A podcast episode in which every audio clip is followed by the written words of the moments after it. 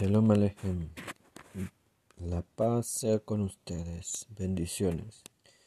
El día de hoy la lectura la tomamos del libro de San Juan, de la bendita y sagrada palabra del Señor, capítulo 17, verso 1 en adelante.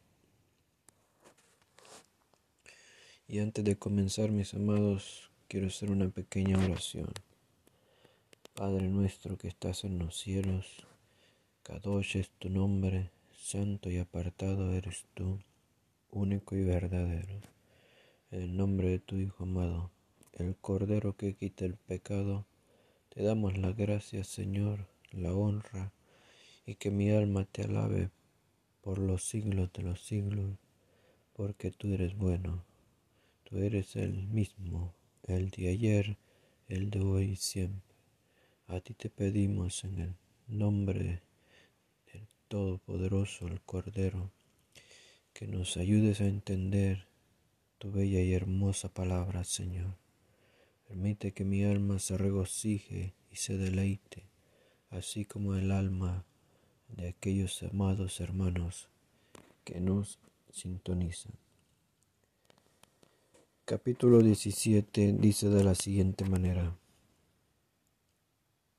Estas cosas habló Yeshua, y levantando los ojos al cielo, dijo, Abba, Padre, la hora ha llegado, glorifica a tu Hijo, para que también tu Hijo te glorifique a ti. Como le has dado potestad sobre toda carne, para que dé vida eterna a todos los que le distes, y esta vida eterna que te conozcan a ti, el único verdadero, y a Yeshua Hamashiach, a quien has enviado. Yo te he glorificado en la tierra, he acabado la obra que me distes que hiciese. Ahora pues, Abba, Padre, glorifica tu nombre al lado tuyo con aquella gloria que tuve contigo antes de que el mundo fuese. Hagamos una pequeña pausa aquí en estos versos bíblicos y tratemos de entender lo que estamos leyendo.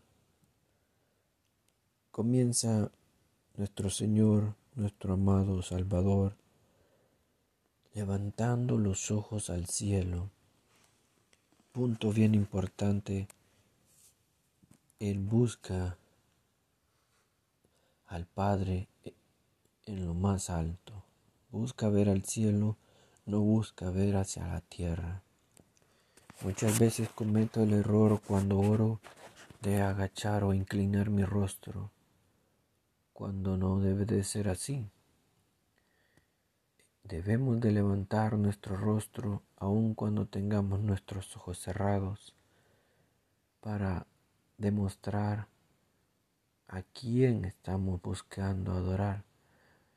Si en verdad les digo que podemos orar en espíritu y el espíritu nos puede llevar con nuestro amado Padre, pero muchas veces debemos de ser humildes y entender cómo nuestro Maestro, siendo el Hijo, el Príncipe, el Todopoderoso, se volvió un ser humano y aún así padeció como ser humano, aun cuando Él tenía el poder para evitar mucho dolor, Él se humilló por amor a nosotros. Él entregó todo su poder, aún hasta su propia vida pero todos sabemos que el Padre lo ha levantado y lo ha enaltecido y lo ha puesto junto a su diestra en lo más alto. Continúo diciendo que el Hijo le pide al Padre que lo glorifique, pero que lo glorifique como ya era antes, porque Él nació en el trono él ya era el Dios verdadero desde un principio. Pero el Hijo quería, quería demostrar o darle un regalo al Padre y era glorificar al Padre. Glorificar al Padre demostrando que el Hijo puede cumplir lo que el Padre le ha enviado y de esta forma ganarse el respeto del Padre, la admiración del Padre y el orgullo de los seguidores de aquellos que siguen al Padre. Ahora pues, dice el Hijo, Padre, glorifícame tú a tu lado en aquella gloria que tuve antes de que el mundo fuese. Santo poderoso eres tú, oh Rey. Continúo la lectura. He manifestado tu nombre a los hombres que el mundo, que del mundo me diste, tuyos eran y me los diste, y han guardado tu palabra. Ahora han conocido que todas las cosas que me has dado pertenecen a ti, porque las palabras que me diste les he dado, y ellos las recibieron, y han conocido verdaderamente que salí de ti, y han creído que tú me enviaste. Santo poderoso es el Rey. Tratemos de entender qué es lo que nuestro amado Señor nos dice a través de estos otros versos. He manifestado tu nombre a los hombres del mundo que me diste, que del mundo me diste. El Señor está diciendo claramente que hay diferencia entre los que lo siguen a Él y los que siguen al mundo. Los que siguen al mundo es vanidad de vanidades. Todo es vanidad. Y los que siguen a nuestro Señor o los que luchamos por seguir los pasos de nuestro Señor, tratamos de ayudarnos tanto a nosotros mismos como al prójimo, pero muchas veces, ¿verdad? Con nuestras fuerzas no podemos ayudarnos ni a nosotros mismos ni al prójimo. Y es aquí donde entra algo tan bello y poderoso que es el reconocimiento que el poder viene de lo alto cuando nosotros oramos. Por eso comienza este capítulo con una oración, con el Señor levantando los ojos al cielo para pedir, para exclamar que Él necesita de la ayuda del Padre. Y vamos a seguir leyendo por qué. Continúa la lectura. Ahora han conocido que todas las cosas que me has dado proceden de ti, porque las palabras que me diste les he dado, y ellos las recibieron y han conocido verdaderamente que salí de ti, y han creído que tú me enviaste. Yo ruego por ellos, no ruego por el mundo, sino por los que me distes, porque tuyos son y todo lo mío es tuyo, y lo tuyo mío, y me ha sido glorificado de ellos, y ya no estoy en el mundo, mas estos están en el mundo, y yo voy a ti, Padre Santo, a los que me has dado guárdalos en tu nombre, para que sean uno, así como nosotros. Aquí el Señor nos está dando una llave, una clave de ser uno, unidad. ¿Qué significa? No está diciendo que seremos dioses, no está diciendo que nos volveremos seres sobrenaturales, no, simplemente está diciendo que nos volvemos uno porque tenemos un mismo pensar, una misma idea, un mismo sentir. ¿Cuál es este pensar y este sentir? Que todos los que lo buscamos a Él, buscamos mejorar. No buscamos estar como está el mundo. Mentiras, calumnias, difamaciones, robos, muertes, etcétera, etcétera. Al contrario, buscamos la paz, el chalón. Por eso su hijo dice somos uno, somos pacifistas, pacifistas o pacíficos, no como el océano, simplemente personas de paz, de bien, seres de luz. Continúo. Cuando estaba con ellos en el mundo, yo los guardaba en tu nombre, a los que me diste, yo los guardé, y ninguno de ellos perdió, se perdió, sino el hijo de perdición, para que la escritura se cumpla. Hago pausa. ¿Por qué lo llama hijo de la perdición? Bueno, tratemos de hacer un poco de análisis. ¿Por qué razón dice hijo de perdición? ¿Cuáles son estas características o cómo saber si hay un hijo de perdición dentro de una congregación o hasta dentro de tu propia familia? ¿Cuáles eran las características de este hijo de perdición? El cual todos conocemos y sabemos que era Judas, el Iscariote. Una de las características era el aparentar. Judas Iscariote aparentaba ser una persona fiel, pero en verdad era una persona eh, mentirosa, traidora.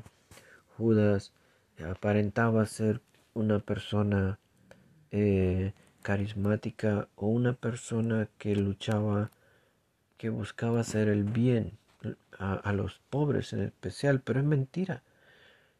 Recuerdo una cita bíblica donde eh, una mujer entra al cuarto donde estaban el maestro y sus discípulos y saca una, una loción y limpia los pies del maestro y la loción era tan fuerte que el olor ahora sí se impregna en todo el cuarto. Y Judas dice, ¿por qué no se vendió esta loción y así el dinero se lo darán a los pobres? Y el maestro responde, en verdad te digo que a los pobres siempre los tendrán, mas al Hijo del Hombre no todo el tiempo lo tendrán. Y ahí hace una clara una observación de que Judas lo que él quería era el dinero, porque él no se lo iba a dar a los pobres. Y traidor porque al final vende, entrega al Señor por 30 monedas de plata, por dinero. Así que, ¿cuál es la moraleja? Que todo aquel que busca más el dinero, que le gusta manejar más el dinero, corre el riesgo de volverse como Judas, un traidor, alguien que vende a sus hermanos y hasta a su propio maestro.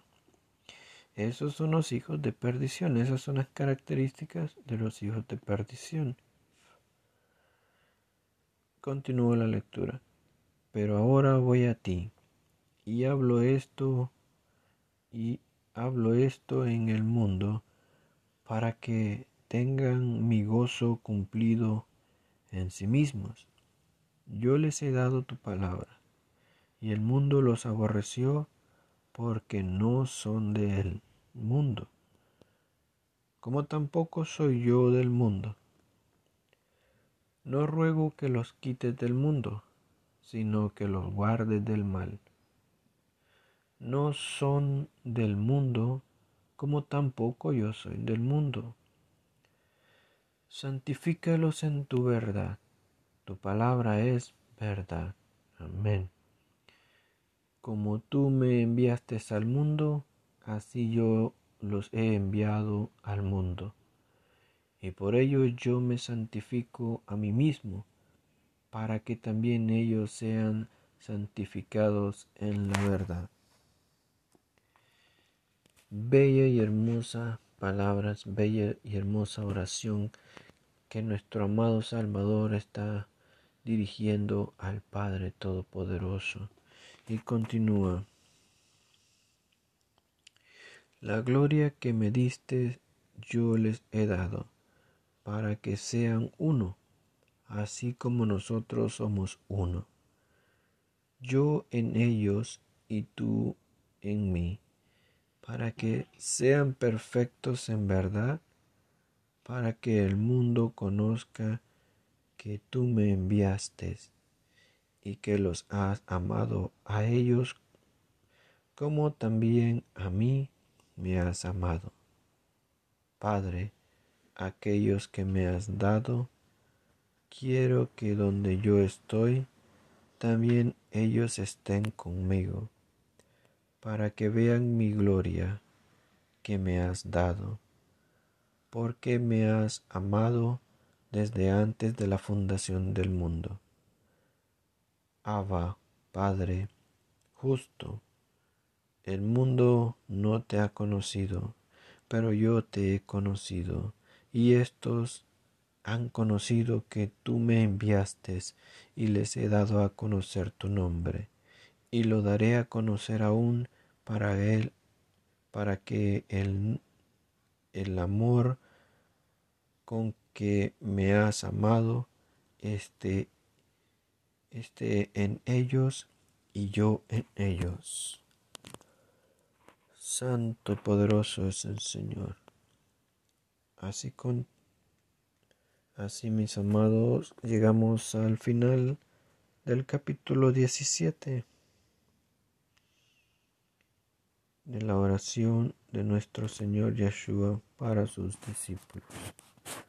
La honra y la gloria sean siempre para el Padre y les invito a continuar ustedes siempre día a día en oración, pero también en lecturas de la Sagrada Escritura, en lo que te regocije hasta que te llene, hasta que te sientas como satisfecho y lleno completamente, porque el mundo te dará cosas, pero esas cosas son, como lo dije, vanidad de vanidades no te darán una vez que se que no están solo queda un vacío, una tristeza. Y la palabra del Señor no te deja tristeza, no te deja vacío. Por eso esfuérzate, sé valiente y continúa la lectura. Shalom Lehitraot. Hasta pronto, mis amados.